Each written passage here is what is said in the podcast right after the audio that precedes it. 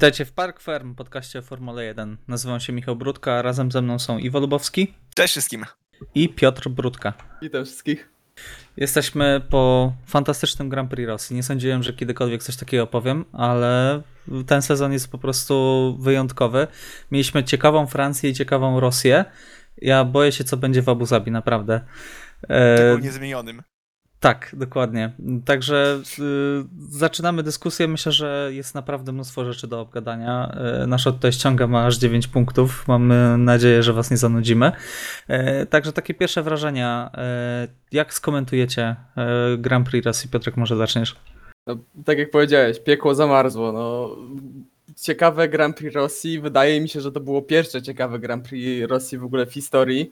E, a ten wyścig gościmy w kalendarzu od 2014 roku, także tro, trochę zleciało. E, no naprawdę coś niesamowitego. Znowu deszcz zrobił robotę i to, to powtarzam od dawien dawna, że deszcz w ostatnich pięciu okrążeniach to najlepsze, co może wydarzyć się nie tylko w Formule 1, ale w jakiejkolwiek kategorii wyścigowej, że zawsze to dostarcza tylu emocji, że zespoły same nie wiedzą, czy zjeżdżać, czy może ryzykować, z- zostawiać na e, miękkiej mieszance. E, I naprawdę mamy przeróżne e, przetasowania co widzieliśmy tutaj. Tutaj od razu zaraz po wyścigu powstawały te grafiki, które e, dawały nam, e, pokazywały kto ile zyskał, kto ile stracił, e, także naprawdę było tutaj, e, było co oglądać, było mnóstwo emocji, ale nawet e, nie tylko niedziela, sobota, sobotnie kwalifikacje też były bardzo ciekawe, w szczególności Q3, które e, George Russell genialnie, naprawdę genialnie przeczytał te warunki jako pierwszy zjechał w ogóle e, po suche opony i na początku myśleliśmy, że kurde, o co, o co w ogóle tu chodzi, że totalnie nietrafiona decyzja, tam miał czasy po 8 sekund wolniejsze od całej reszty, e, a tak, tak zdołał przygotować te opony, że no dało mu koniec końców e, mu to trzecie miejsce, E, Także no naprawdę działo się mnóstwo i aż nie chce mi się.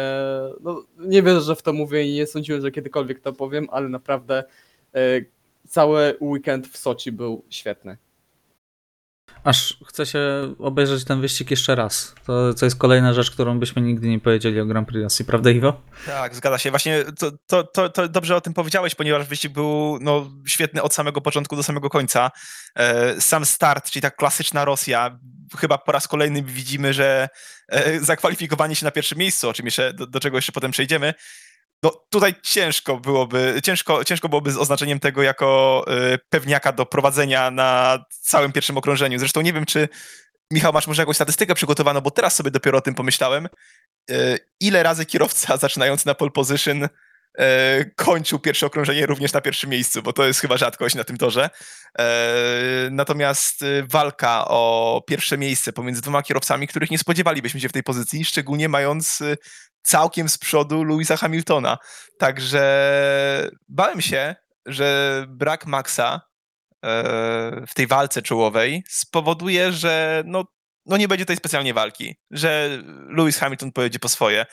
A tymczasem mieliśmy, nie wiedziałem, gdzie, nie wiedziałem, gdzie tak naprawdę na co mam patrzeć. Czy mam patrzeć na to, jak Max Verstappen się przebija, jaką potężną walkę będzie prowadził z, z Bottasem, do której niestety nie doszło. E, czy właśnie patrzeć na środek stawki, czy na czołówkę, ponieważ działo się wszędzie, no i ten deszcz. Te ostatnie pięć okrążeń, które po prostu no, zakręciły całą stawką. E, oby więcej takich wyścigów. Definitywnie czołówka tego sezonu, takie myślę, że śmiało mogę powiedzieć jak top 3 wyścigów tego sezonu, chociaż nie ma co ukrywać, że chyba łatwiej byłoby mi wymienić te słabsze wyścigi, bo jest ich definitywnie mniej niż w poprzednich sezonach. No i jeden z ciekawszych na pewno spośród wszystkich wyścigów, jakie widziałem twojej krótkiej karierze bycia fanem Formuły 1. Znaczy, no te ostatnie pięć okrążeń tutaj zrobiło robotę, bo szczerze powiedziawszy, gdyby nie było tych ostatnich pięciu okrążeń, gdyby ten deszcz nie spadł, no to, to nie byłoby takie niesamowite Mm. Grand Prix. Oczywiście na początku się działo, mieliśmy walkę pomiędzy e, Sainzem e, a Norrisem, później e, w drugiej części wyścigu mieliśmy właśnie e, ten moment, w którym e, Lewis Hamilton dojechał do Lando Norrisa. Ale nawet, ale tak pomiędzy, pomiędzy jednym a drugim aż tak dużo się nie działo na torze. E, I oczywiście, pewnie na koniec mielibyśmy walkę pomiędzy Norrisem a Hamiltonem, pewnie na suchym torze ta walka w, w, koniec końców odbyłaby się pomiędzy tymi kierowcami, także tutaj też e, może być pytanie, jakby, jakby to koniec końców się to wszystko skończyło. E, ale no mówię, to, to, że mamy teraz, jesteśmy tacy na- nabuzowani tym wszystkim, to co się wydarzyło, e, no to głównie zasługa tych ostatnich pięciu okrążeń. Znaczy, tak, zgadza się. Znaczy, zanim, zanim ten deszcz spadł, y, ta ekscytacja była o tyle stronnicza, że chyba wszyscy chcieliśmy zobaczyć zwycięstwo Lando Norrisa. I jakby to chyba nas nakręcało. Chyba tylko E, psychowani Hamiltona byli za tym, żeby Hamilton jednak wygrał ten wyścig, bo myślę, że nawet tacy umiarkowani fa fani Luisa chcieli, żeby, no, żeby Lando wygrał ten wyścig, bo po prostu no, zasłużył na to. Tak, dokładnie, dokładnie. Więc jakby to napędzało ten wyścig. Na ostatni bić okrążeń, okrążeń tak naprawdę to był taki miły, acz bolesny dla niektórych bonus. Okej, ja trochę się wyłączyłem, ponieważ Dzięki, zacząłem Michał. szukać, zacząłem szukać e, tej statystyki. e, O, tych bo, i bo mnie, tak, O, zagiąłeś mnie kompletnie. No właśnie tak E. podczas, podczas zacząłem o tym mówić, bo przypomniałem sobie o tym dosłownie, jak zaczęliśmy, zaczęliśmy nagrywać. Dziękuję. Natomiast znalazłem, nie znalazłem e, statystyki po pierwszym okrążeniu, natomiast zerknąłem na wszystkie Grand Prix Rosji e, i tylko raz e, wyścig zwyciężał kierowca, który zdobył pole position. To było w 2014 roku, kiedy Lewis Hamilton wygrał i, i w sobotę i w niedzielę. Także coś w tym jest. No, kierowcy jasno mówili, że e, najlepszym polem do startu w Grand Prix Rosji paradoksalnie nie jest pierwsze, ale trzecie miejsce. Tak? Kłaniamy się Walteriemu bardzo, Bottasowi. Tak. E, Bardzo łatwo e, znaleźć po prostu strugę za m, pierwszym kierowcą. E, George Russell z tego co prawda nie skorzystał, ale skorzystał z tego Carlos Sainz, który e, nie zaliczył jakiegoś świetnego startu, ale jak już złapał tą strugę, e, no to wystrzelił praktycznie przed Lando Norrisa i w drugim zakręcie wyszedł, wyszedł na pierwsze miejsce, co też było bardzo ciekawe i fantastyczne widzieć Ferrari, które prowadzi przez sporą część wyścigu. Ostatni raz to widzieliśmy w Grand Prix Wielkiej Brytanii. Tutaj trochę zabrakło tempa Ferrari, e, natomiast też e, no, przyjemnie się patrzę, jakby nie patrzeć e, na, na Ferrari na czele, prawda? Dokładnie, jakaś odmi- odmiana. Właśnie tak jak powiedziałem też wcześniej, fajnie zobaczyć dwa zupełnie, dwa, dwa bolidy, których zupełnie się nie spodziewamy na tym miejscu, walcząc o zwycięstwo. Przynajmniej teoretycznie. Skończyło, a skończyło się jak zawsze. Na sko- tak, na skończyło się jak zawsze. No tak, Mercedes wygrał wszystkie Grand Prix, nawet te przedwojenne e, Grand Prix Rosji z 1913 i 14 roku. E, I już naprawdę wydawało się, że ta hegemonia Mercedesa w Rosji będzie przełamana, ale chyba musimy poczekać na zmianę toru, tak? Na Grand Prix Moskwy, które jest tam jakoś e, planowane. E, nie- 2023 chyba? Chyba tak. Mm, Także możliwe, że, że tamten tor będzie mniej trochę odpowiadać Mercedesowi.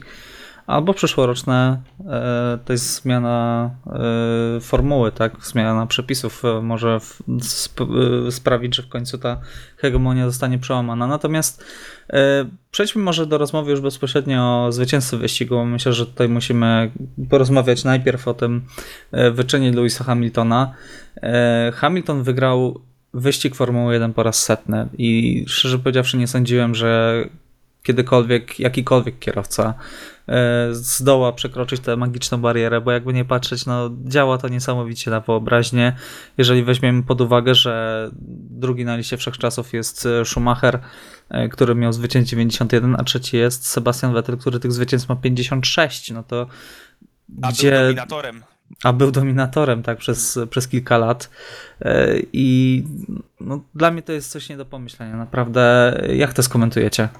Znaczy, czapki z głów to jest jednak, wiadomo, wynik dobrego transferu, ale tego nie trzeba mówić, ale zobaczmy na, sam, na całą karierę Louisa Hamiltona e, od samego początku do, do chwili obecnej.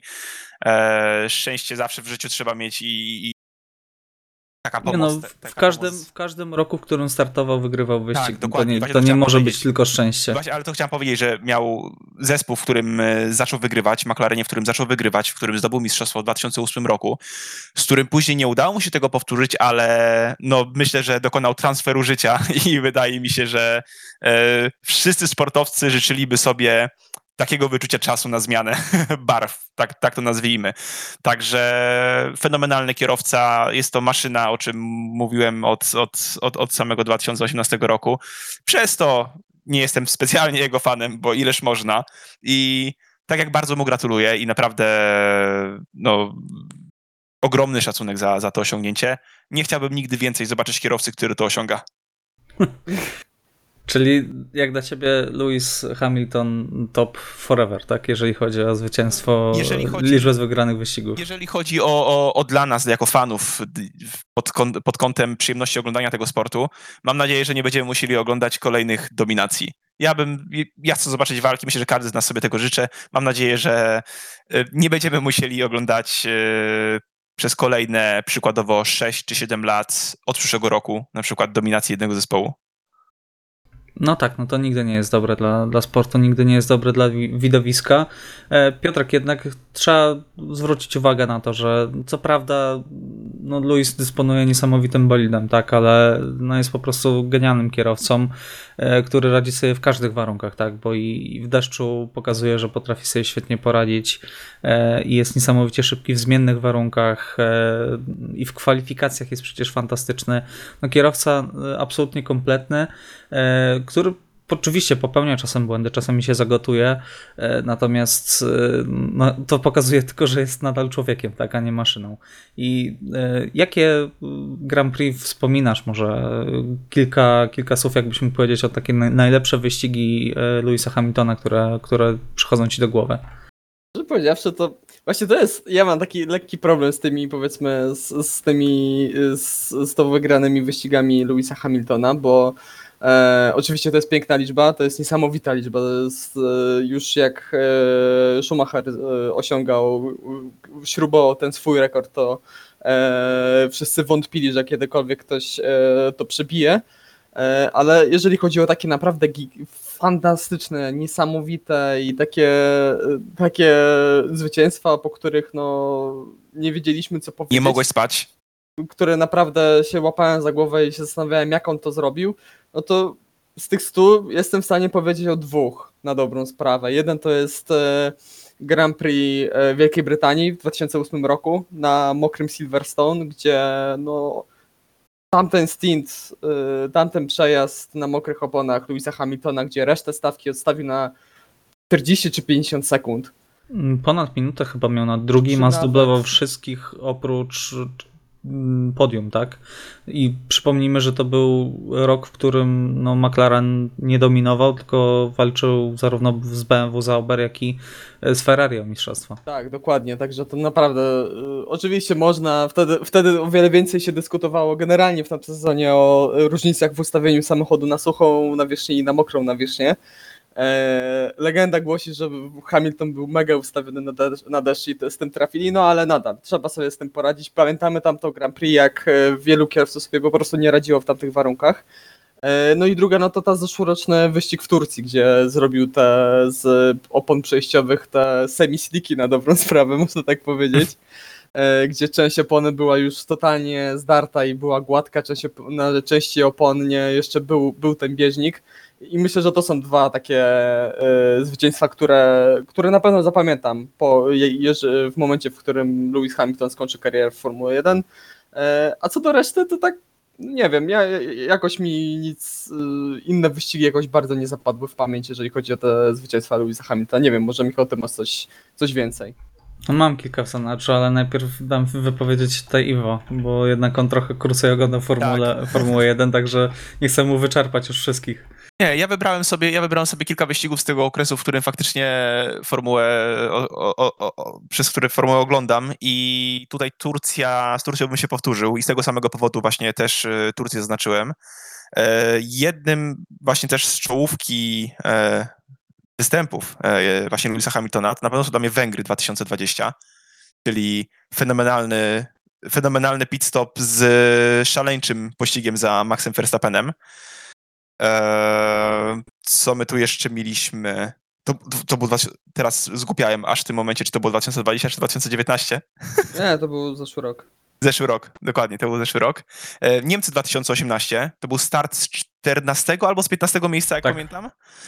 E, No i ten wyścig pamiętam, pamiętamy z wielu powodów. Moment załamania Sebastiana Vettela i no, świetny comeback Louisa Hamiltona, e, jeżeli chodzi o, o walkę o mistrzostwo. I no, ten wyścig chyba może nie tyle ostatecznie zaważył, ale na pewno miał bardzo duży wpływ na to, co się działo przez resztę sezonu.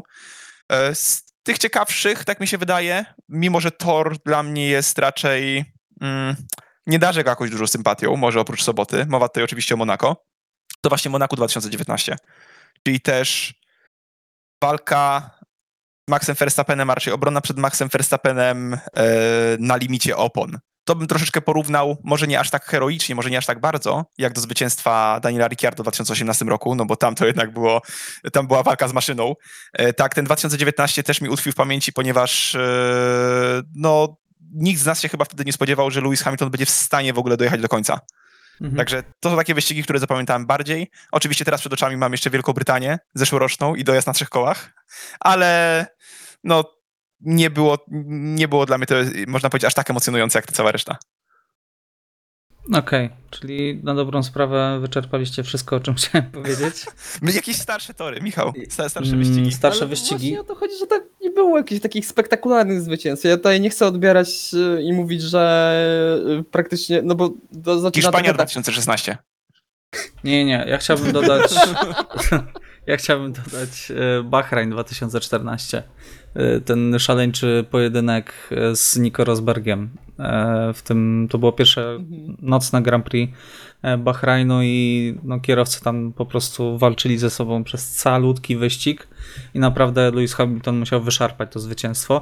A jak wiemy, Nico Rosberg to był absolutnie topowy kierowca i, i no zapadło to w pamięć, tak. Jeżeli mam dodać jeszcze do tych wszystkich, bo oczywiście zgadzam się z resztą, e, no jednak, e, jednak tych, trochę tych wyścigów niesamowitych było. E, Jeszcze kojarzę e, Chiny chyba w 2011 roku. Był taki wyścig, gdzie miał problemy techniczne. Lewis Hamilton tam składanie mu bolid praktycznie do ostatniej minuty. On chyba nawet na pola startowe wyjechał bez osłony silnika, bo się nie wyrobili i dopiero na polach startowych dostał tę osłonę silnika i później e, powyprzedzał większej stawki i wygrał. Także to też był taki wyścig, który jakoś kojarzę. Nie jestem w 100% pewny, że to, że to były Chiny, ale trochę tych wyścigów było, tak? No, uzbierało się 100, wygrał 100 wyścigów, więc przynajmniej te 10 musi być w jakichś niesamowitych okolicznościach, e, jeżeli mówimy o jednym z mm, najwybitniejszych kierowców. E, Natomiast e, no brawo Luis, tak? Myślę, że myślę, że wszyscy tutaj e, się zgodzimy. Absolutna legenda Formuły 1 i kierowca, o którym e, nawet jak e, już skończy karierę, no to będziemy wspominać myślę, że przez dziesiątki lat i to będzie taki punkt odniesienia do każdego kierowcy, który będzie dominatorem w danym sezonie czy w danych latach, tak? I oby nie, tak. Je, je- jego rekordy będzie trzeba pobić. Dokładnie tak. No, praktycznie każdy rekord, który jest obecnie w Formule 1 e, należy do, do Louisa Hamiltona. E, Natomiast e, jeżeli mówimy o innych kierowcach, którzy aspirują do, do bycia na topie, Lando Norris w końcu doczekał się tego, co już, się, co już można było poczuć wcześniej. Mówię tutaj o pole position, bo była szansa na Imoli, gdzie skasowano mu okrążenie i był naprawdę tam bardzo blisko. E, Była szansa na, moim zdaniem, zdobyłby już to pole position w, w Belgii na. Spa, e, gdzie no, roztrzaskał się w Q3, ale był niesamowicie szybki w Q2 i w Q1. E, I no i doczekał się, tak, w końcu, znowu w deszczowych warunkach, no ale nie oszukujmy się, McLaren nie ma jeszcze aż takiego tempa, żeby na suchym torze rywalizować, rywalizować z Mercedesem i Red Bullem. E, I no, jechał wyścig jak profesor, tak, do, do ostatnich pięciu okrążeń. Jak to skomentujesz, Piotrek? Tak, no jeszcze tutaj do tej wyliczanki, jeżeli chodzi o te potencjalne pole position e, Lando Norrisa, to dodałbym jeszcze Austrię, która ta, tam też e, o mały włos A e, tak, e, nie, nie wyprzedził e, Maxa Verstappena, a tam popełnił naprawdę drobny błąd. 20 parę tysięcznych chyba tam było coś tego Tak, typu. no tak, do tak. ostatniego zakrętu był przed No, Maxem. Dokładnie. Także tam też było bardzo blisko. No wielkie brawa dla Lando, bo pokazuje, że no, nie, nie wiem co jest z tymi Brytyjczykami, bo każdy jeden z nich jest tak genialny w kwalifikacjach. I Lando, i George Russell, i Lewis Hamilton naprawdę e, kompletny, naprawdę totalny top, jeżeli chodzi o, o formę w soboty. E, A co do wyścigu, również bardzo dobrze, bardzo e, dojrzała jazda przez 90% tego wyścigu. e, gdzie na początku wiadomo jaki jest start i jaka, jak jest skonstruowany ten tor i na dobrą sprawę tutaj właśnie startując z pierwszego pola, no człowiek nic nie zyskuje, a wręcz dużo traci. E, Także e, mimo tego, że stracił pozycję, e, jakoś nie podpalił się, nie dał się ponieść emocjom, dogonił Carlosa Sainza, odzyskał tę pierwszą pozycję, no i później bronił się przed Lewisem Hamiltonem i naprawdę wyglądało na to, że pomimo tego, że Lewis do niego dopadł, że no obroni tę pozycję i da sobie tam radę. No ale spadł ten deszcz. I tutaj, szczerze powiedziawszy, zarówno Lando Norris e, dał się ponieść emocjom, jak i sam McLaren, e, który też tutaj zawiódł i myślę, że jeżeli tutaj mamy e, rozdzielać powiedzmy winę, kto zawinił bardziej, czy zespół, czy Lando Norris, e, to ja to rozłożył mniej więcej tak 60-65 na rzecz Lando Norrisa, a resztę na rzecz zespołu. E, Okej, no ja się nie zgodzę. Przepraszam, że ci się wtrącę. Dla mnie to jest 70-30 mm, wina zespołu 70%. E, Okej, dobra. to możemy o tym Ale, ale, chcę, Moim- ale, chcę, zdaniem- ale chcę posłuchać właśnie twojej Tak, argumentacji. moim zdaniem, e, no bo e, dostawał informację, że pada coraz bardziej, e, że dostawał informację, że ten deszcz już widział po dwóch, trzech okrążeniach, jak ten deszcz jest. Już e, zarówno on, jak i Lewis Hamilton w tamtych zakrętach wypadali. I dostał informację, że ten deszcz nie zelżeje, że będzie cały czas e, tak samo, mo- może być nawet gorzej. E, dostał te informacje, zespół go raz wezwał e, do boksów, żeby zjechał po intermediaty. E, Na początku powiedział, że nie i później jak dostawał kolejne informacje na sytuację, co się dzieje na torze i jak to jest, oczywiście jest na pierwszej pozycji, dzieje się co się dzieje, ma za plecami siedmiokrotnego mistrza świata. Ja rozumiem, że tutaj się mocno gotuje. E, No i kazał się zes- zespołowi zamknąć, także no tutaj też, e, też na dobrą sprawę e, on podjął te, te, te, decyzje, żeby zostać na tym torze.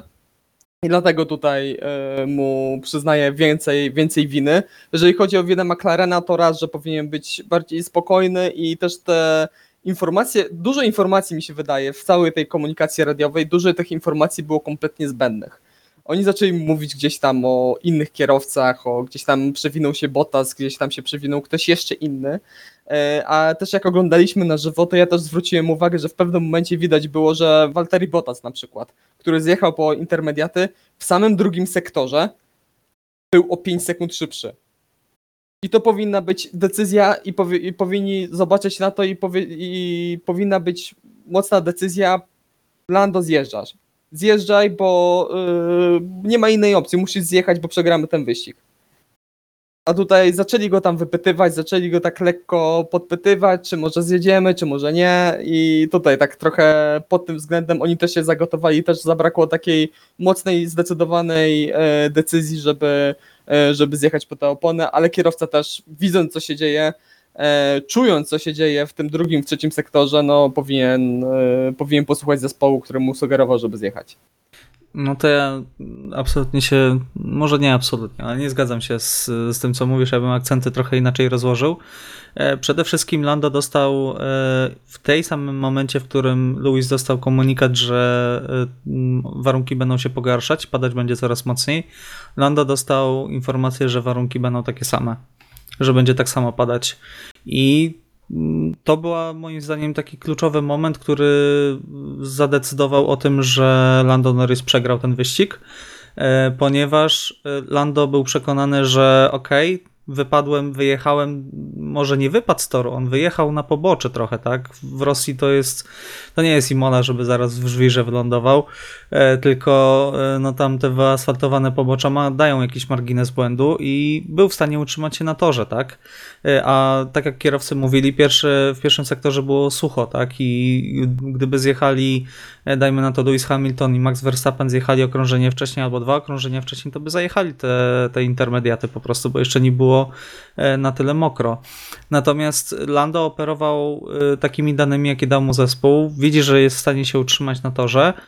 Jasne, zagotował się, tak? Natomiast y, mówiąc zespołowi, że ma się zamknąć, no, nie powinno mieć tam miejsca, absolutnie. E, No- Tylko, y, tylko y, wiesz, masz informację, że będzie tak samo padać, teraz jesteś w stanie się utrzymać, no to po co zjeżdżać z pozycji lidera, kiedy zostały tam 3 czy 4 okrążenia do końca, tak? E, I zabrakło też zdecydowania ze, strony zespołu, kiedy już te warunki naprawdę się pogorszyły, tak? E, I trzeba było absolutnie zjechać, tylko, tylko no, były te sugestie, tak? Także moim zdaniem, przede wszystkim jak patrzę na to z już perspektywy trochę czasu, no moim zdaniem to przede wszystkim zespół tutaj zamienił, a nie, a nie Lando Norris. Lando oczywiście się podpalił, też jest winny, dlatego te 30% e, winy, natomiast dla mnie jest zespół przede wszystkim no, Tak. pokazał, że, że nie jest jeszcze na tyle e, okrzepły, przyzwyczajony do takich sytuacji, e, żeby się odpowiednio w takiej sytuacji zachować. Tak, ale najpierw e, zwróć uwagę, że najpierw e, Lando e, dostał informację, żeby zjechać po tę oponę. I to zignorował. Także dlatego ja to inaczej rozkładam, no bo jednak zignorował te decyzje zespołu, zespołu, która została podjęta No już, Lewis- później, później niż inne, e, inni kierowcy na, e, na torze. Także- Luis też, też już miał przygotowane intermediaty i też nie zjechał za pierwszym Jak mi się razem. wydaje, na początku padło pytanie, czy, czy, czy zjeżdżamy. To była gdzieś tam taka, taka wspólna decyzja, czy zjeżdżamy po, po, po intery i, i wtedy faktycznie padło nie.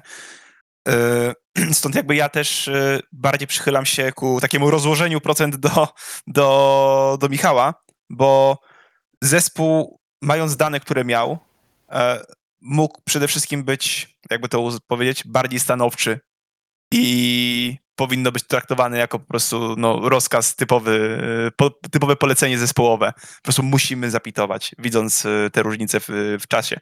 Natomiast, e, no jak dobrze wiemy, było już za późno, ale chyba możemy wszyscy zrozumieć, dlaczego Lando zrobił to, co zrobił. tak naprawdę. No tak, myślę, że następnym razem będzie bardziej ufać temu, co Tak. zespół ma do przekazania e, i prędzej I zjedzie niż nie jak pogoda zjedzie. jest zdradliwa. No tak, ale tam, tam warunki o tyle strasznie się pogorszyły. Nawet Fernando Alonso powiedział, że no, na niego trafiło tak, że warunki zaczęły lać zaraz po tym, jak przejechała leję serwisową, tak? I musiał przejechać jeszcze jedno okrążenie w warunkach, które już absolutnie na sliki się nie nadawały. A Fernando Alonso przecież jechał po podium praktycznie. Tak, ja polecam, tam- polecam w ogóle zobaczyć onboard Fernando Alonso z e, tych ostatnich okrążeń, w szczególności właśnie z tego okrążenia, w którym musiał jeszcze przejechać na slickach, no to właśnie pokazuje, że e, no, jakim niesamowitym kierowcą cały czas jest Fernando. No ja chciałem polecić zobaczenie onboardu Lance'a Strolla, bo to jest absolutne z- komediowe złoto. To jest hit, to jest hit. Dla tych, którzy nie oglądali, e, Lando Stroll dostaje pytanie od inżyniera, czy jest w stanie utrzymać się na torze na, ty, na tych warunkach. Mówi zdecydowanie tak. Po 30 Bo- sekundach mniej więcej ciszy, no tak, tak, tam jest Tak. 10-15 sekund kompletnej ciszy, k- odkrzykuje mu tak, Po czym dojeżdża do zakrętu, traci panowanie, wpada w bandę, wraca po dłuższej chwili na tor, e, dojeżdża do zakrętu i obraca Piera Gasly'ego, który akurat go wyprzedza. Także Jedna jest- z najbardziej komicznych rzeczy tego sezonu. Tak, i to co, co jest najlepsze, potem jak wyleciał w tę bandę, nie odezwał się nawet słowem. To jest nic, Tak. kompletna cisza, nic się nie stało, może nie zauważyli. Tak, po czym e, obraca Piera Gasly'ego, zjeżdża, e, mówi, mówi, że jednak musi zjechać, ciekawe czemu. E, zjeżdża na pit stop i e, mechanicy mu zakładają na lewą stronę intery, na, na prawą stronę sliki, także ten pit stop też się wydłuża. I to nie Wyje- wszystko.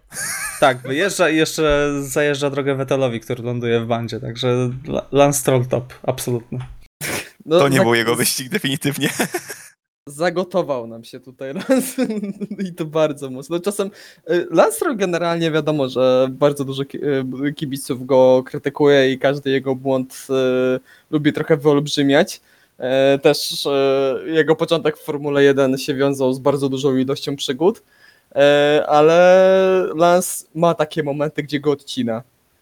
Mi się wydaje, że po prostu w pewnym momencie jak go odetnie, to zaczyna robić takie głupoty na torze, że, że naprawdę, no najlepszym, też takim pierwszym przykładem, który mi przyszedł do głowy, to była Monza, gdzie też po cho, w chory sposób Sebastian Vettel wracał na tor, obrócił Lance'a Strolla, Lance Stroll za, się wściekł, zaczął e, z, z, zaczął tutaj mówić, jakim jest idiotą e, Sebastian Vettel i w jaki chory sposób on wrócił na tor, po czym zrobił dokładnie to samo. Tak, Tak, tak, tak. No, Wę- Wę- Węgry tegoroczne też nie były najlepszym popisem, ale. Czyli, czyli tak, e, wracając do tematu, e, Lando Norris, e, wina zespołu czy nie wina zespołu, rozumiem, że to jest 2 do 1, tak? Na winę Znaczy, zespołu. Piotrek też jest bardziej za winą zespołu. No czy ja wiem, mówił 60. 60, no. Nie, na, Piotrek? na Lando. A, 60 na okej, Lando. przepraszam, to nie, no Piotrek, co ty? To nie, nie. 60-65 nawet bym był w stanie powiedzieć. No dobrze, to, to porozmawiajmy o kierowcy, który y, wypadł dobrze, wypadł nawet bardzo dobrze, a zyskał y, najwięcej na tym zamieszaniu, tak w kontekście całego sezonu. Y, Max Verstappen, który no, miał ciężki wyścig, tak? Y, Musiał się przedzierać z końca stawki. Został mu jeszcze rzucony pod, jak y, taka kłoda pod nogę Valtteri Bottas i okazało się, że to nie była jakaś straszna przeszkoda. Zajechał trochę oponym, mam wrażenie. Dojechał na, dojechałby pewnie na siódmym miejscu, straciłby sporo punktów do Hamiltona, e, po czym trafił z e, intermediatami, dojechał na drugim miejscu i wszyscy przyznawali, po pierwsze Red Bull się cieszył, że dojechał na drugim miejscu i to jest w ogóle fantastyczny wynik. Po drugie e, Toto Wolf był niezbyt szczęśliwy po wyścigu, bo nawet w wywiadzie dla Eleven, który, którego udzieli po polsku, powiedział, że no tak, Luis wygrał, ale no, na Moncy byliśmy najlepsi, Luis nie zdobył punktu, nie nadrobiliśmy punktów. E, tutaj Max e, ma nowy silnik, e, startował z końca stawki, no i na- nadrobiliśmy tylko 7 punktów, także to nie był zachwycony zdecydowanie. Także jak skomentujecie ten weekend w ogóle wyścigowy Maxa Verstappena? No przede wszystkim najbardziej chyba skierujemy, skierujemy, mogliśmy skierować nasz wzrok na, na samą niedzielę, ponieważ no, kwalifikacje definitywnie nie były ekscytujące w jego wykonaniu. Oj tak, No, definitywnie nie. E, tak, wyścig, no chyba taki tak, tak zwany z angielskiego recovery drive w najlepszym wydaniu. Jakby z miejsca 20 na pozycję drugą myślę, że no, nikt nie mógł wymagać tutaj zwycięstwa z jego strony. E, wiadomo, no, pogoda pomogła. Nie zmienia to dalej faktu, że przedzierał się przez stawkę jak szalony, ale w takim pozytywnym, w takim pozytywnym e, aspekcie. Widać że, widać, że on latał, samochód e, z nowym silnikiem sprawował się świetnie.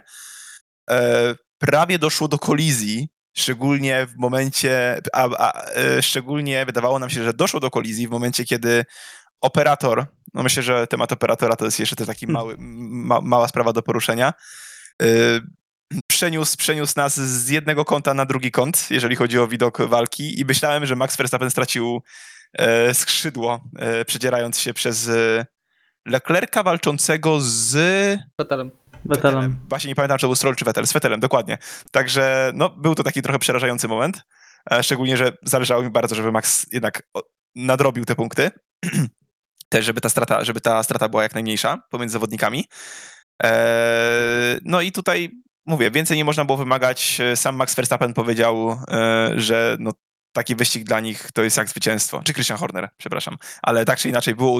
Myślę, że, że, że wspólnie mogli u, ująć, że taka, e, taka pozycja druga w takim wyścigu e, no, śmiało może być traktowana jak zwycięstwo. No właśnie, zwłaszcza, że Max Verstappen teraz zyskuje ogromną przewagę taktyczną e, odnośnie jednostek napędowych, do, dokładnie. E, Jak się do tego odniesiesz, Piotrek? Sądzisz, że tutaj e, no Red Bull, tak jak Iwo mówi, wymarzony weekend, czy, czy jednak byłeś... Ja, ja osobiście byłem trochę rozczarowany tym drugim stintem Verstappena, jednak wyprzedził go Alonso w normalnej walce na torze, co nie widujemy zbyt często, tak? Tak, no y, jasne, ten drugi przejazd y, był już troszkę gorszy w wykonaniu Maxa Verstappena, no ale uśmiechnęło się do niego szczęście, plus y, Red Bull poświęcił Pereza, co nie jest żadnym zaskoczeniem. Mm, szok, niedowierzanie. Tak, szok i niedowierzanie na rzecz właśnie tutaj Maxa Verstappena, no i udało mu się dojechać na, na drugim miejscu po naprawdę fantastycznych ostatnich okrążeniach. E, Ja myślę, że naprawdę tutaj bardzo dobry e, weekend w wykonaniu Maxa Verstappena, bardzo dobra niedziela. No i to co mówicie, ta minimalizacja strat, to że pomimo tego, że startował z samego końca stawki i miał karę trzech pozycji, e, to naprawdę kończąc ten wyścig na drugim miejscu, tuż za Lewisem Hamiltonem, e, myślę, że tutaj i Red Bull i, i właśnie Max Verstappen mogą być w pełni zadowoleni.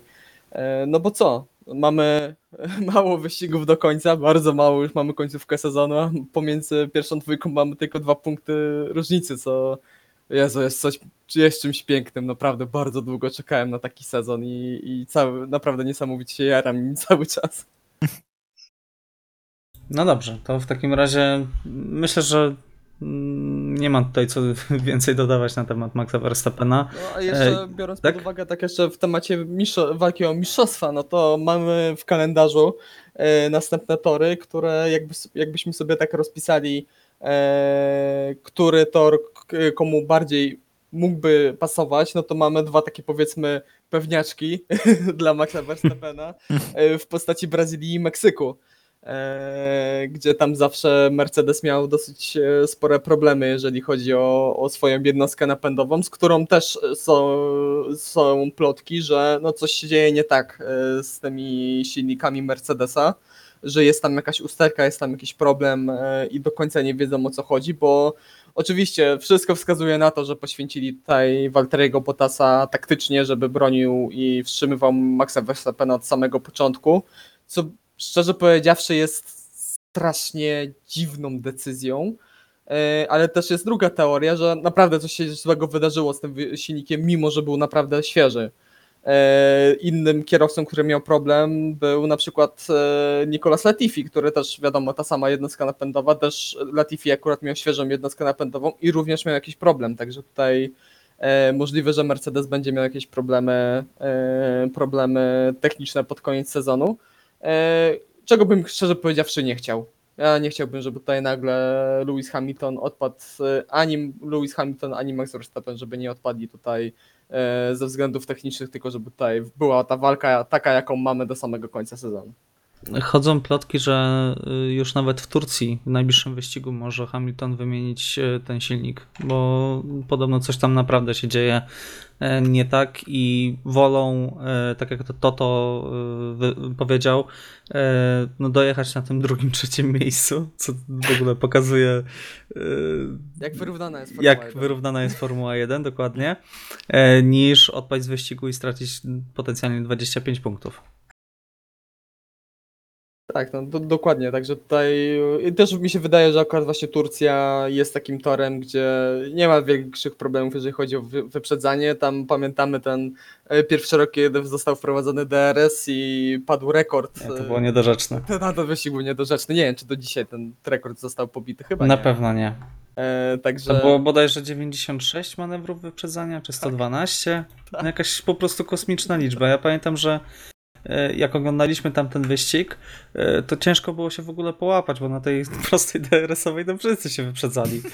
Tak. Dosłownie wszyscy, tam wiesz, 17, 16, 8, 7, tak tylko jeździli, jakby tam dwa pasy po prostu wymalowali na, na tym torze. Czasem trzech kierowców jechało koło w koło dojeżdżało. Tak. No, nie no, rzeczy, rzeczy tam się działy, także zobaczymy jak to będzie w tym, w tym roku. Wydaje mi się, że tutaj E, patrząc na ten kalendarz, to jest jeden z lepszych torów, żeby właśnie obsłużyć tę karę, co z drugiej strony pokazuje, że trochę niedorzeczny jest e, regulamin sportowy i regulamin e, techniczny tutaj. Mamy ponad 20 wyścigów i 3 jednostki napędowe, to jest trochę za mało. No i chyba. właśnie, no i na początku sezonu o tym mówiliśmy, że pod koniec będzie taki moment, że no będą wszyscy dostawali kary za jednostki napędowe. No także słabo to wygląda, kiepska reklama dla Formuły 1. No dobrze, to porozmawiajmy o Fernando Alonso. E, szczwany lis, który postanowił, że będzie testować cierpliwość sędziów e, i wykorzysta e, no, w niesamowity sposób, naprawdę. Jak zobaczyłem później nagrania, może nie nagrania, ale zobaczyłem informację o tym, że testował ścięcie drugiego zakrętu na wyjeździe na pola startowe i powtórzył to z całkowitą premedytacją, bez żadnego odpuszczania gazu w trakcie wyścigu, to naprawdę szacunek, bo Fernando pokazuje, y, że kiedyś z sędziami nie dało się pogrywać, bo dostawałeś od razu karę przejazdu przez pit lane. tak. Natomiast teraz sędziowie y, no, nie są, no, są kiepscy po prostu, no, nie, nie są e, Konsekwentni. jasno konsekwentni, dokładnie tego słowa mi brakowało.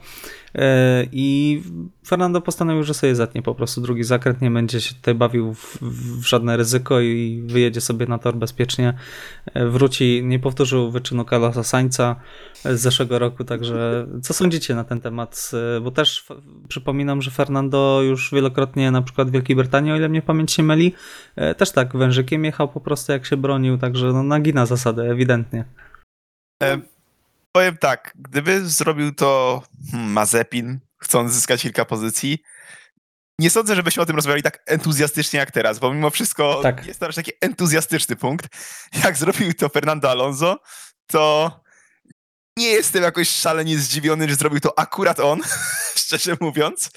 E, jakoś nie jestem też zły, bo właśnie takie coś jest chyba potrzebne, żeby pokazać, że no, nie do końca wszędzie coś gra, że, że, że takie, mm, można powiedzieć, teoretycznie proste zasady pozwalające na skorzystanie z tej drogi, e, powiedzmy, ewakuacji, e, no powinny być, te, te, tego typu wyjazdy powinny być troszeczkę bardziej regulowane i w jakiej sytuacji powinno do nich dochodzić, bo jak widzieliśmy, Fernando Alonso nie był tam w sytuacji jakiegoś specjalnego zagrożenia kolizją, No jechał sobie tylko po prostu zewnętrzny. przeleciał. Tylko po prostu przeleciał. Także naprawdę bardzo mądry człowiek. E, I e, mogę to podsumować e, jednym słowem. Szanuję. Naprawdę, autentycznie, po obejrzeniu tego, powtórki oczywiście, bo nie skupiłem się na tym trakcie wyścigu, szanuję. Ale wydaje mi się, że Fernando tam nie zyskał pozycji. Znaczy ciężko, oni tam jechali praktycznie koło w koło, tak? Znaczy istniało ryzyko, żeby, na, żeby stracił jadąc normalnie, bo będąc po Mhm. zewnętrznej w miejscu, w którym się znajdował na torze e, przy dojeździe do pierwszego zakrętu, istniało duże ryzyko, że pozycję by stracił. No tutaj tej straty raczej uniknął po prostu w ten sposób. No tak, wyjechał na piątym miejscu. Zyskał trzy pozycje. E, jedną stracił zaraz po wyjeździe, ale te dwie udało mu się Utrzymać. e, utrzymać przynajmniej po trójce, bo wiadomo, że chwilę potem został, te, te pozycje stracił. I tak I też, nawet nie było to badane przez sędziów. e, bo właśnie tak pan Michael Massey się tłumaczył, że on te pozycje później oddał.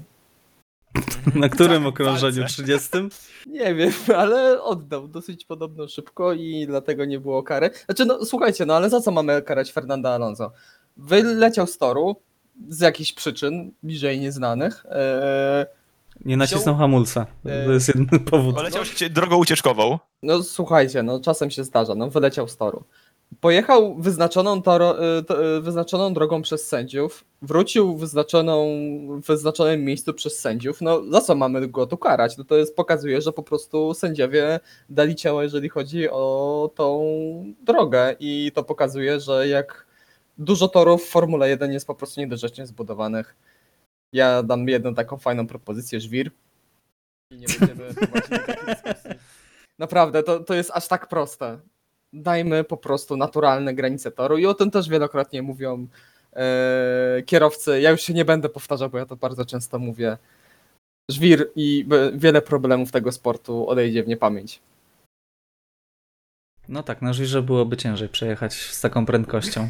A co do, a co do tego, że, e, w pełni się podpisuję pod tym, co Iwo powiedział. Szanuję i myślę, że e, im częściej kierowcy będą wykorzystywać właśnie te luki i będą naginać te przepisy, to może tym szybciej e, w końcu ktoś powie Zainteresuje się. Zainteresuje się, powie, że dość, że trzeba wziąć, podejść do tego surowo, trzeba do tego podejść na poważnie, bo na razie możemy się tak uśmiechać, możemy, e, są to takie powiedzmy bardziej humorystyczne, bardziej takie pozytywne akcenty e, tej całej, tego całego świata Formuły 1, ale kiedyś może się wydarzyć coś, e, coś niedobrego. I myślę, Na pewno że nie tutaj- chcielibyśmy wyścigu, który zarządzi o mistrzostwie, e, wygranego w taki sposób. Oj nie, Oj nie, zdecydowanie nie. Dokładnie, także, także tutaj naprawdę pan Masi i inne osoby, które się tym zajmują, muszą no, odrobić bardzo, bardzo dobrze i bardzo poważnie pracę domową przed następnymi wyścigami. Aż teraz mi się przypomniało, jak Fernando w swoim y, wtedy ostatnim wyścigu w McLarenie tam ścinał te zakręty, już miał znudzony był kompletnie. I wtedy też tak do tego podchodziliśmy, nie wiem, może po prostu lubimy za bardzo Fernando i to jak pokazuje sędziom, że no w sumie nie za bardzo się liczy z ich zdaniem. Znaczy, no wtedy już dostawał tę karę, ale do, dostawał tę karę pod, w takim nastawieniu, że a co mnie to obchodzi. No nie było to zbyt eleganckie i zbyt dobre zachowanie jak na takiego mistrza, ale no to jest Fernando, no on tak się zachowuje czasem.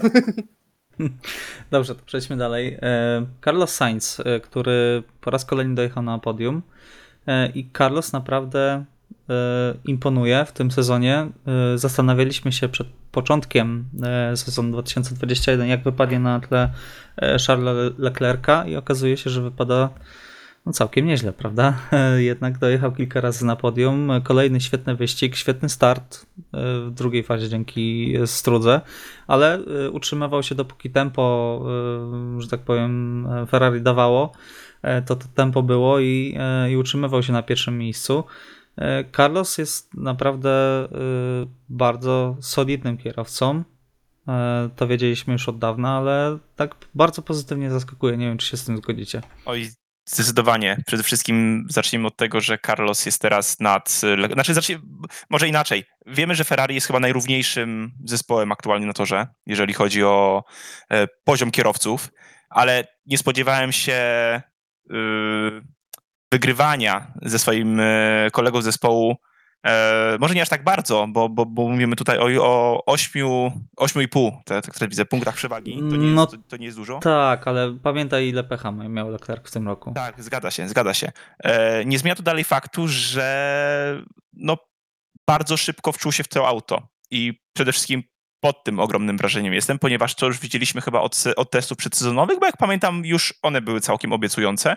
No i Carlos od samego początku pokazuje, że, że chyba lubi ten samochód a nawet jeżeli nie, no to co będzie, jak polubi. Także e, bardzo, bardzo, bardzo dobrze, bardzo dobrze mm, dobrany kierowca. E, no i wydaje mi się, że Ferrari tutaj nie będzie miało zbyt dużego problemu, żeby e, no, próbować kontraktować Sainza na jak najdłużej. E, o ile oczywiście poziom się utrzyma i jeszcze i oczywiście kolejny samochód im podpasuje. Ale co do tego wyścigu, Wielka szkoda, że Carlos Sainz miał takie, poziom, takie problemy ze swoimi oponami e, pod koniec stintu, czy już nawet nie pod koniec, chyba od połowy pierwszego stintu, e, dzięki czemu no, Lando Norris nie miał aż tak dużego problemu, żeby go wyprzedzić.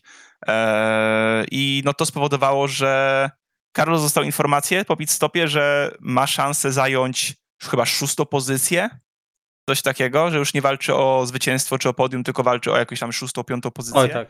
I, to było bardzo, I to było bardzo szokujące e, dla Carlosa, natomiast on też sam później stwierdził, że tak, no chodziło o ten pierwszy stint, chodziło o te opony. E, także no, wydaje mi się, że to podium e, no, po, po, podczas e, połowy wyścigu wziąłby w ciemno. No i udało się e, w pełni zasłużone moim zdaniem. Piotrek, e, jak ty to skomentujesz?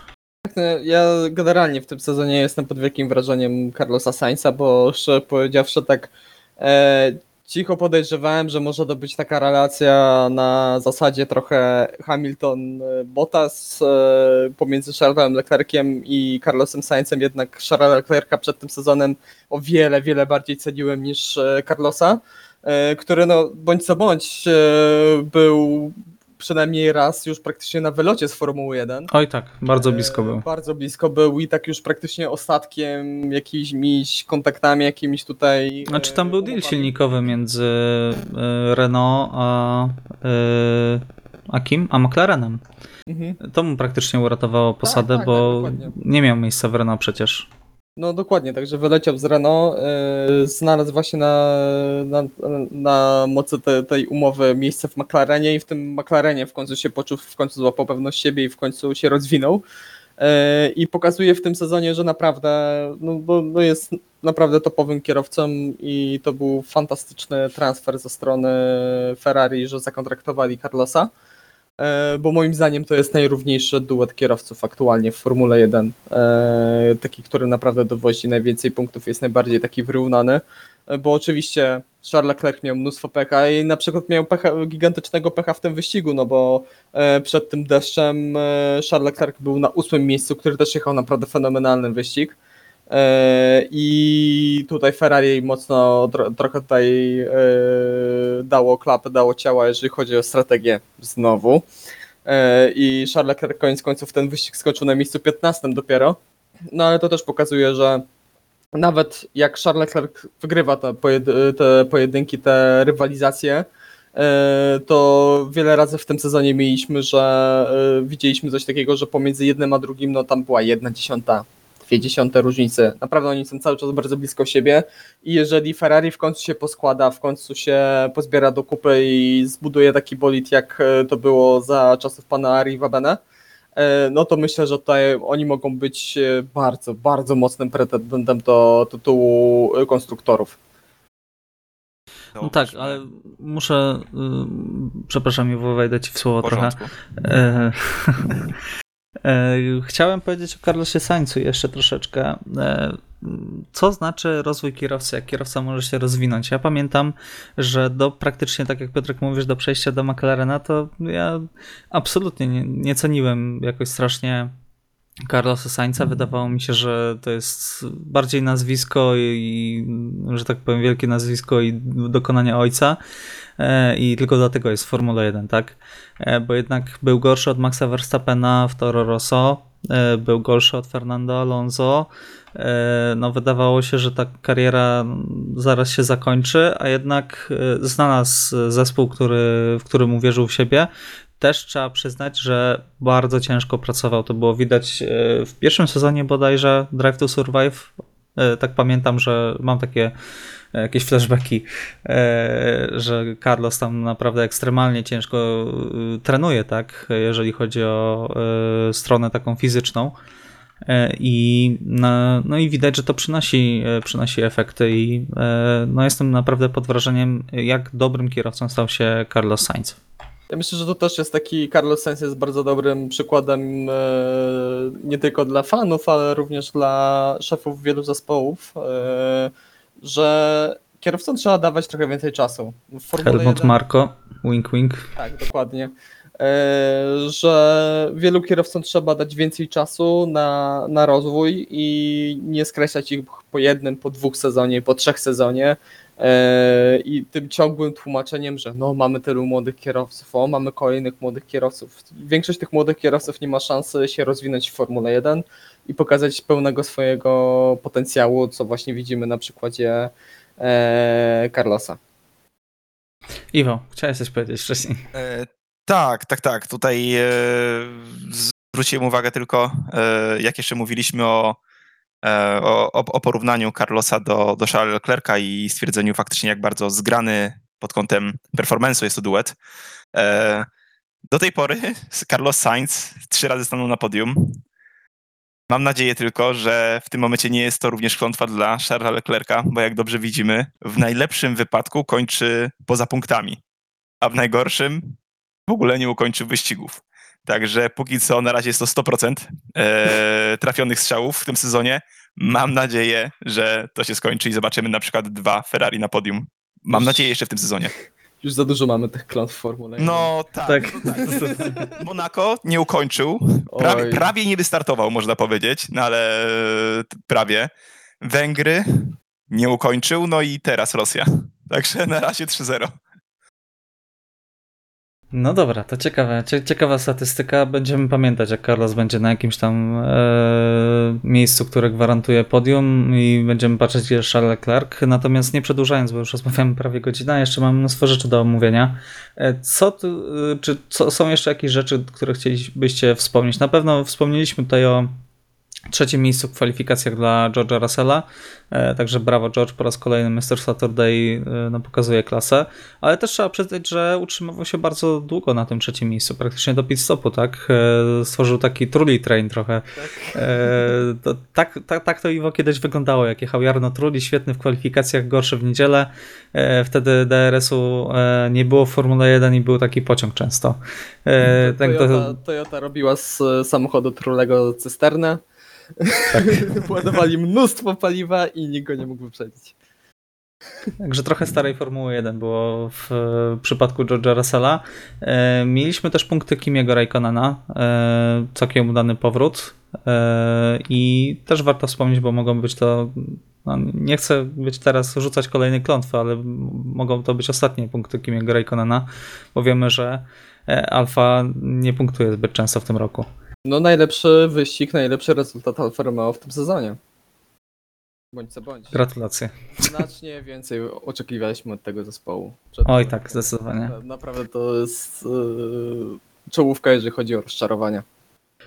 Pamiętasz, Piotrek, jeszcze Iwo zresztą też, y, dwa lata temu? Dwa i pół, już prawie trzy lata temu. Ojejku, te testy. Y, Te testy, gdzie przywieźli dwie specyfikacje bolidu i się mówiło nawet, że o, Raikkonen może tam na podium wylądować, może jakiś wyścig wygra, y, bo Alfa może być czarnym koniem, no to tutaj widzimy taki no trochę... Piękne malowanie testowe. Tak, dokładnie. No i tyle. A Coś jeszcze macie do wspomnienia, jeżeli Y, chodzi o Grand Prix Rosji? Wydaje mi się, że jeszcze można tak wspomnieć o, o Danielu Ricciardo, bo podtrzymuje formę. Jakby widać, że widać, że forma, forma jest, y, kwalifikacje całkiem sensowne, jak na zmienne, zmienne warunki. Pozycja piąta, bardzo blisko Louisa Hamiltona, jedna dziesiąta sekundy. E, Wyścig na czwartej pozycji, zaraz za podium i bardzo blisko Carlosa Sainza, także też, mimo że nie jest to wygrana, jakby ciężko jest powtórzyć, mi się wydaje, sukces z, z Monzy, aczkolwiek no widać, że jest już dużo lepiej niż, niż jeszcze parę wyścigów temu.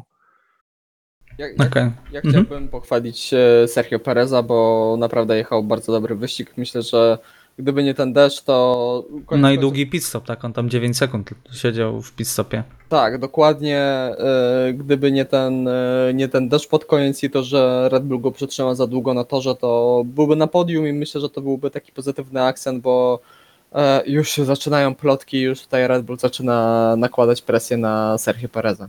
E, tak, już czytałem wypowiedzi, że Helmut, Helmut Marko, kto, kto, kto inny mógłby coś takiego powiedzieć, że e, rozważali Lando Norrisa. E, chcieli go wyciągnąć, ale Lando podpisał długoletni kontrakt z McLarenem, no i niestety musimy mieć Pereza. Znaczy nie powiedział niestety musimy no. mieć Pereza, ale dało się wyczuć z tej wypowiedzi, że Perez weź się w garść. I teraz będzie groźba podarcia kontraktu. To jest niesamowite, jak ten Helmut Marko potrafi motywować swoich kierowców. Po prostu między słowami mówię, że są do niczego i są, bo są, bo nie ma nikogo lepszego. No ale Helmut Marko się już chyba nie zmieni.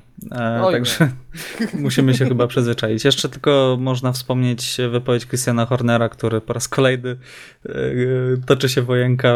Zasugerował, że e, FIA musi wyczyścić swoją skrzynkę mailową po ostatnich wyczynach Toto Wolfa, także Tak, i, bardzo, I że bardzo go cieszy widok zirytowanego Toto Wolfa. to jest, to jest fantastyczne. To jest smaczek tego sezonu, zdecydowanie. E, Dobrze, to może przejdźmy jeszcze do tematów y, okołoformułowych. E, Będziemy mieć nowy wyścig w tym sezonie, jeszcze dodany. Mm, Za Japonię, która wypadła niestety. E, Będziemy mieć Katar. Co na ten temat sądzicie? E, świetny tor na MotoGP. Naprawdę. jest to świetny tor. tor na, od, od, od niedawna oglądam MotoGP i naprawdę jest to e, tor, na którym jest spora ilość wyprzedzeń. Ma najdłuższą prostą w tamtym kalendarzu i naprawdę daje bardzo fajne widowiska. Ale myślę, że jak część osób miała okazję spojrzeć, jak wygląda nitka tego toru, no nie wygląda ona zbyt ciekawie dla aktualnych przynajmniej bolidów Formuły 1, bo zakręty są stworzone, widać, że są raczej stworzone dla jednośladów, a raczej dlatego też ten, ten, ten, ten tor właśnie jest yy, używany też do rozpoczęcia sezonu e, w tej dyscyplinie od jakiegoś czasu. E, I nie widzę ścigania na tym torze. Za mało prostych, na których kierowcy będą w stanie się dogonić, uważam. E, Zbyt szybkie przejścia do kolejnych zakrętów, 90 przełamanych, 90-kątowych przełamanych w szersze bądź węższe przejazdy. Nie widzę żadnego miejsca poza prostą startową, na którym kierowcy będą mogli się wyprzedzać. Obym się, obym się zaskoczył pozytywnie, ale osobiście tego nie widzę w tym momencie. Ale tor będzie, wyścig będzie nocny, więc na pewno będzie ładna otoczka. Jakby to z plusów. To super, będzie, będzie ładnie wyglądać tam na niedzielne popołudnie. Tak. Piotrek, masz jakiś komentarz? No, We Races One, tak? Mamy wyścig w Katarze. A, to już swoją drogą, to już swoją ja drogą. Jestem naprawdę mocno zniesmaczony, a jeszcze bardziej zniesmaczony jestem tym, że Katar dostał 10-letni kontrakt na e, goszczenie Formuły 1 w kalendarzu, także fantastycznie. Co do samego toru, e, no to co Iwo powiedział, no ja tutaj widzę procesję. E, Jeszcze do tego, do tych wszystkich rzeczy, o których Iwo powiedział, to e, warto dodać, że to jest klasyczny tor na Bliskim Wschodzie, czyli jest totalnie płasko, żadnych różnic wysokości, także no fajnie będzie. Kwalifikacje, kwalifikacje tutaj przesądzą, takie mam przeczucie, że kwalifikacje tutaj przesą- przesądzą o wszystkim. Okej, dobrze, to może tak z pozy- pozytywniejszych e, wiadomości. E, Sebastian Vettel, po, zaraz dzień po tym, jak nagraliśmy poprzedni odcinek i rozmawialiśmy kilkanaście minut o tym, e, czy Sebastian Vettel może odejść z Formuły 1 i czy Robert Kubica może być szansa na angaż, e, został potwierdzony na kolejny rok e, w Astonie, także dziękujemy Ci, Sebastianie. I też mieliśmy największe zaskoczenie w hasie. E, Schumacher i Mazepin zostają, także no, po prostu niesamowite wiadomości. E, Sensacyjna. E, Żółty pasek powinniśmy tutaj wyświetlić, gdybyśmy nie byli podcastem. Tak, pilne, dokładnie. Tak więc zostaje w Silly Season tylko jedno miejsce i klasycznie jest to miejsce związane z mm, ewentualnym angażem Roberta Kubicy. Nie wiem, jak to jest możliwe, ale jak tylko jest zespół Roberta Kubicy, to zawsze zespół odwleka decyzję, bo nie, nie mamy informacji o drugim fotelu w Alfie, kto będzie partnerował e, Walteriemu Bottasowi, ale myślę, że będzie jeszcze, będziemy mieli jeszcze okazję o, tym porozmawiać. E, Chciałbym tylko Was zapytać jeszcze o jedną rzecz e, odnośnie e, sprintów kwalifikacyjnych.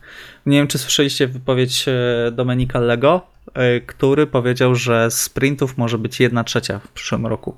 Jak się na to zapatrujecie? Znaczy 1 trzecia Grand Prix będzie miała sprinty. Może w ten sposób. Muszą zmienić punktację tych sprintów.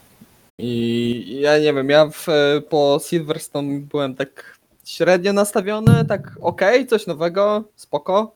E, Zobaczymy dalej, ale Monza mnie jakoś do tego mocno nie przekonała. No bo to, co widzieliśmy na, właśnie na Moncy, że aktualnie kierowcy mają wiele, wiele więcej do stracenia niż do zyskania w trakcie tego, tego sprintu kwalifikacyjnego i najczęściej to wygląda tak, że kierowcy startują, ten kto wystartuje lepiej, ten kto wystartuje gorzej, to tak, tam są tasowania pozycji na starcie, a potem jest status quo, no bo nikt, e, nikt nie chce ryzykować, no bo nic, e, pomijając pierwszą trójkę, która i tak ma relatywnie mało do zdobycia. No łącznie 5 punktów, no bądźmy poważni. punktów, no to to jest praktycznie nic, a reszta nie ma nic do zyskania, a ma bardzo, bardzo dużo do stracenia, bo jak albo wylecą z toru, albo uszkodzą przednie skrzydło, cokolwiek, no to spadasz na sam, na sam koniec stawki, także mnóstwo tracisz, praktycznie nic nie zyskujesz. y, No, trzeba tutaj dopracować ten format i myślę, że trochę to za wcześnie. Okej, Iwo, zgadzasz się z tym? E, tak, zgadzam się, ponieważ jak widzieliśmy właśnie na Moncy, e, gdyby była motywacja do... Znaczy kierowcy mieliby motywację do ścigania się przede wszystkim, jeżeli mieliby obco. No bo tak jak właśnie powiedział Piotrek, e, tam mieliśmy pojedy pojedynek, w cudzysłowie oczywiście, e, Maxa Verstappena z Walterim Bottasem, który i tak widzieliśmy, że spadnie na koniec. E, ko- tak, to była Monza, prawda? Kiedy Walteri Bottas Tak, tak, zaczynał tak, z końca tak. stawki, dokładnie. E, gdyby to była walka o punkty, o 10, o, o nie wiem, 10-12 punktów, przykładowo strzelam, no to wyglądałoby to zupełnie inaczej. Przede wszystkim e, z perspektywy Maxa Verstappena, który no, m- musiałby powiększać e, bądź niwelować swoją różnicę do, do Lewisa Hamiltona. E, No w tym momencie walka o trzy punkty nie jest opłacalna, jeżeli mamy ryzykować zniszczenie auta. No tutaj Piotrek wydaje mi się, że pod tym kątem temat wyczerpał. Kolejny aspekt, który mi się nie podoba, e, to jest no, ułożenie weekendów. Jakby mi się wydaje, że to przyzwyczajenie do oglądania Formuły 1 e, w sobota, niedziela, wiadomo, wyścigi są w piątki, ale no też nie, treningi są w piątki, przepraszam, ale też nie, te wszystkie, tre- nie wszystkie treningi się oczywiście ogląda, bo też brakuje czasu, ale jednak ten taki pełny weekend wyścigowy wydaje mi się, że wolałbym, żeby został zachowany na sobotę i Mhm. niedzielę faktycznie, przynajmniej z mojej perspektywy. No zobaczymy, co zaproponują, tak, bo na pewno jakieś wnioski będą wyciągnięte. y, Natomiast no, Formuła 1 zmienia się i mam wrażenie, że decydenci Formuły 1 wiedzą, że musi się zmieniać. E, bo tak? Niech to się nie nazywa wyścig kwalifikacyjny, tylko niech to będzie wyścig sprinterski, a kwalifikacje niech będą no, w piątek albo w sobotę rano, jakkolwiek.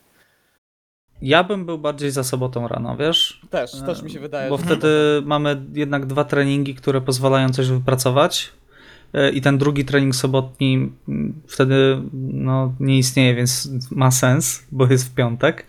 E, A mamy dwie sesje jednego dnia, które no, też nie ma czasu za bardzo dla zespołów, żeby tutaj bawić się w jakieś niesamowite szachy, tak? I wielokrotne analizy, co tutaj zrobić. Więc jest to jakiś pomysł, tylko pytanie, jak na to telewizje się będą zapatrywać, bo wiadomo, mamy dwie sesje jednego dnia i czy ludzie będą chcieli oglądać dwie sesje jednego dnia, tak? E, I poświęcić jednak e, godzinę na kwalifikację, m, godzinę na, na sprint, no to już mamy praktycznie jednego dnia dystans wyścigu, tak? Zajęty dla widza. W różnych godzinach, bo jednak zespoły muszą mieć trochę przerwy i, i muszą się przygotować do, e, do sprintu, więc zobaczymy, jak to będzie rozwiązane. Na pewno, yy, znaczy na pewno, mam nadzieję, że będą jakieś zmiany do tego formatu e, i, i zobaczymy, tak. Zobaczymy też na jakich torach to będzie, bo do tej pory mieliśmy Silverstone i Monce i mamy mieć São Paulo, prawda? W Brazylii ma być trzeci wyścig, znaczy trzeci sprint, Mm, natomiast zobaczymy na jakich torach wymyślą w przyszłym roku. Mam nadzieję, że nie na Monako. No nie. Fantastyczny sprint. Był naj, na, na, najgorszy wybór, definitywnie. Najgorszy wybór. Dobrze, e, bo już rozmawiamy ponad godzinę, także szybka zapowiedź Grand Prix Torsji, panowie. Czego się Eee, spodziewacie? Podobno ma być mogę lepsza przyczepność. Tak? Jeszcze jedna rzecz, bo jest bardzo ważna rzecz. Nowe silniki. A tak, przepraszam. Wiadomo, o nowych Mhm. silnikach wiemy już naprawdę bardzo dużo, że pozbywamy się MGUH. To jest coś wspaniałego. Nie będzie już, nie będzie MGUH, nie będzie tego durnego systemu hybrydowego, który mamy teraz. Yy, Będzie bardziej, można ten nowy system bardziej przyrównać do tego, co mieliśmy w Formule 1, yy, no nie wiem, w sezonach 2009-2013, czyli powiedzmy taki bardziej mocniejszy KERS, e, będzie MGUK właśnie zostanie z tego aktualnego systemu hy- hybrydowego i jego moc zostanie zwiększona z 120 kW do 350 kW, e, czyli w przeliczeniu na konie mechaniczne z 161 do 469. Także Wow. jest to naprawdę bardzo mocne do, do, dopakowanie tego MGUK. Oczywiście wtedy MGUH e, przestanie istnieć i co najważniejsze, ma, ma to być bardzo mocno to jest i forsowane przez grupę Volkswagena. I Volkswagen ma wejść od 2026 roku do Formuły 1 wraz ze, sw- ze swoimi dwoma markami, czyli Porsche i Audi. Okej. Także to naprawdę się układa z mojej perspektywy yy, coraz fajniej, coraz lepiej i jestem coraz bardziej zajarany tymi zmianami. Szczerze powiedziawszy, jak e, zacząłem czytać o, to, e, o tym wszystkim, to tymi zmianami odnośnie silników jestem bardziej zajarany niż tymi sz- przyszłorocznymi bolidami. Także, No tak, tylko że na nie poczekasz jeszcze trochę. E, No tak, tak. Cztery lata trzeba będzie poczekać, ale no tak, Dwie, dwie nowe fabryki w Formule 1. no tak, jakby jeszcze dorzucili swoje zespoły, to już w ogóle Tak. by było fantastycznie. Tak, jakby weszli ze swoimi samochodami od zera, że tak powiem, a nie przyjęli któryś z aktualnych Mhm. klieńskich zespołów, no to by było naprawdę. No właśnie tak rozmawialiśmy z Piotrkiem, y, że jest tylu młodych, utalentowanych kierowców, że przydałby się co najmniej jeszcze jeden zespół w stawce, żeby, żeby ich upakować tam. To, to prawda. Jakiś taki porządny, a nie w stylu HRT czy Virgina. Nie no, bądźmy poważni, tak? Jeżeli ma wejść zespół do Formuły 1, to, to niech to będzie zespół rywalizujący przynajmniej z dołem środka stawki, tak? E, zdobywający okazjonalnie punkty. Lepszy od hasa tegorocznego. Albo Stefan. Tak, Stefan Gibi to był pie- piękny pomysł. E, dobrze, e, Grand Prix Turcji, panowie. E, przewidywania od razu i czego się spodziewacie? Podobno ma być więcej przyczepności w tym roku. Nie zgodzę się, bo ma być deszcz. Także ja tutaj y, liczę na deszcz, bo w zeszłym roku mieliśmy naprawdę fenomenalny wyścig ze względu na deszcz. Y, No, obstawiam, że Lewis Hamilton y, weźmie tę karę, jeżeli chodzi o silniki. I myślę, że pójdzie drogą Maxa Verstappena, czyli w sobotę sobie odpuści tutaj kwalifikację. Y, I myślę, że Max Verstappen wygra wyścig i wygra również kwalifikację w sobotę. Okej, a kto zostanie kierowcą dnia? E, Kierowcą dnia zostanie Charles Leclerc, który będzie na podium. Okej. O, to odebrane w zeszłym roku. tak, tak. E, Iwo, jak ty przewidujesz? E, Jeżeli chodzi o przewidywania, no to też spodziewam się, że, że Luis będzie chciał dotrzymać kroku Maxowi i będzie chciał być na bieżąco, także będzie zmiana silnika. E, Max Verstappen w... Albo nie, pójdźmy inaczej. Walte, Valtteri Bottas w sobotę i Max Verstappen w niedzielę. E, Mam nadzieję, Okej. że nie będę tej decyzji żałował w walce o mistrzostwo. E, Kierowcą dnia zostanie natomiast e, Carlos Sainz. Czyli ślad ferraryjski, ewidentnie u was, jeżeli chodzi o tak. kierowcę dnia. E, Ja stawiam, że Max w sobotę, Max w niedzielę, natomiast kierowcą dnia zostanie Fernando Alonso. Postawię po raz drugi na Fernando. W końcu się uda. W końcu się uda. y, No i mam wrażenie, że Alpin y, dobrze rozumie y, swój bolid. Y, Sam Fernando mówił, że fruwali w niedzielę i naprawdę było bardzo blisko podium, więc liczę na powtórkę y, w Rosji. Natomiast dziękujemy Wam wszystkim za uwagę, za ten wyjątkowo długi odcinek, jeżeli dotrwaliście do tego momentu, o Grand Prix Rosji, które było niesamowicie ciekawe. Rozmawiali Iwo Lubowski. Dzięki, do usłyszenia. Piotr Brudka Również dzięki. I Michał Brudka. Trzymajcie się, cześć.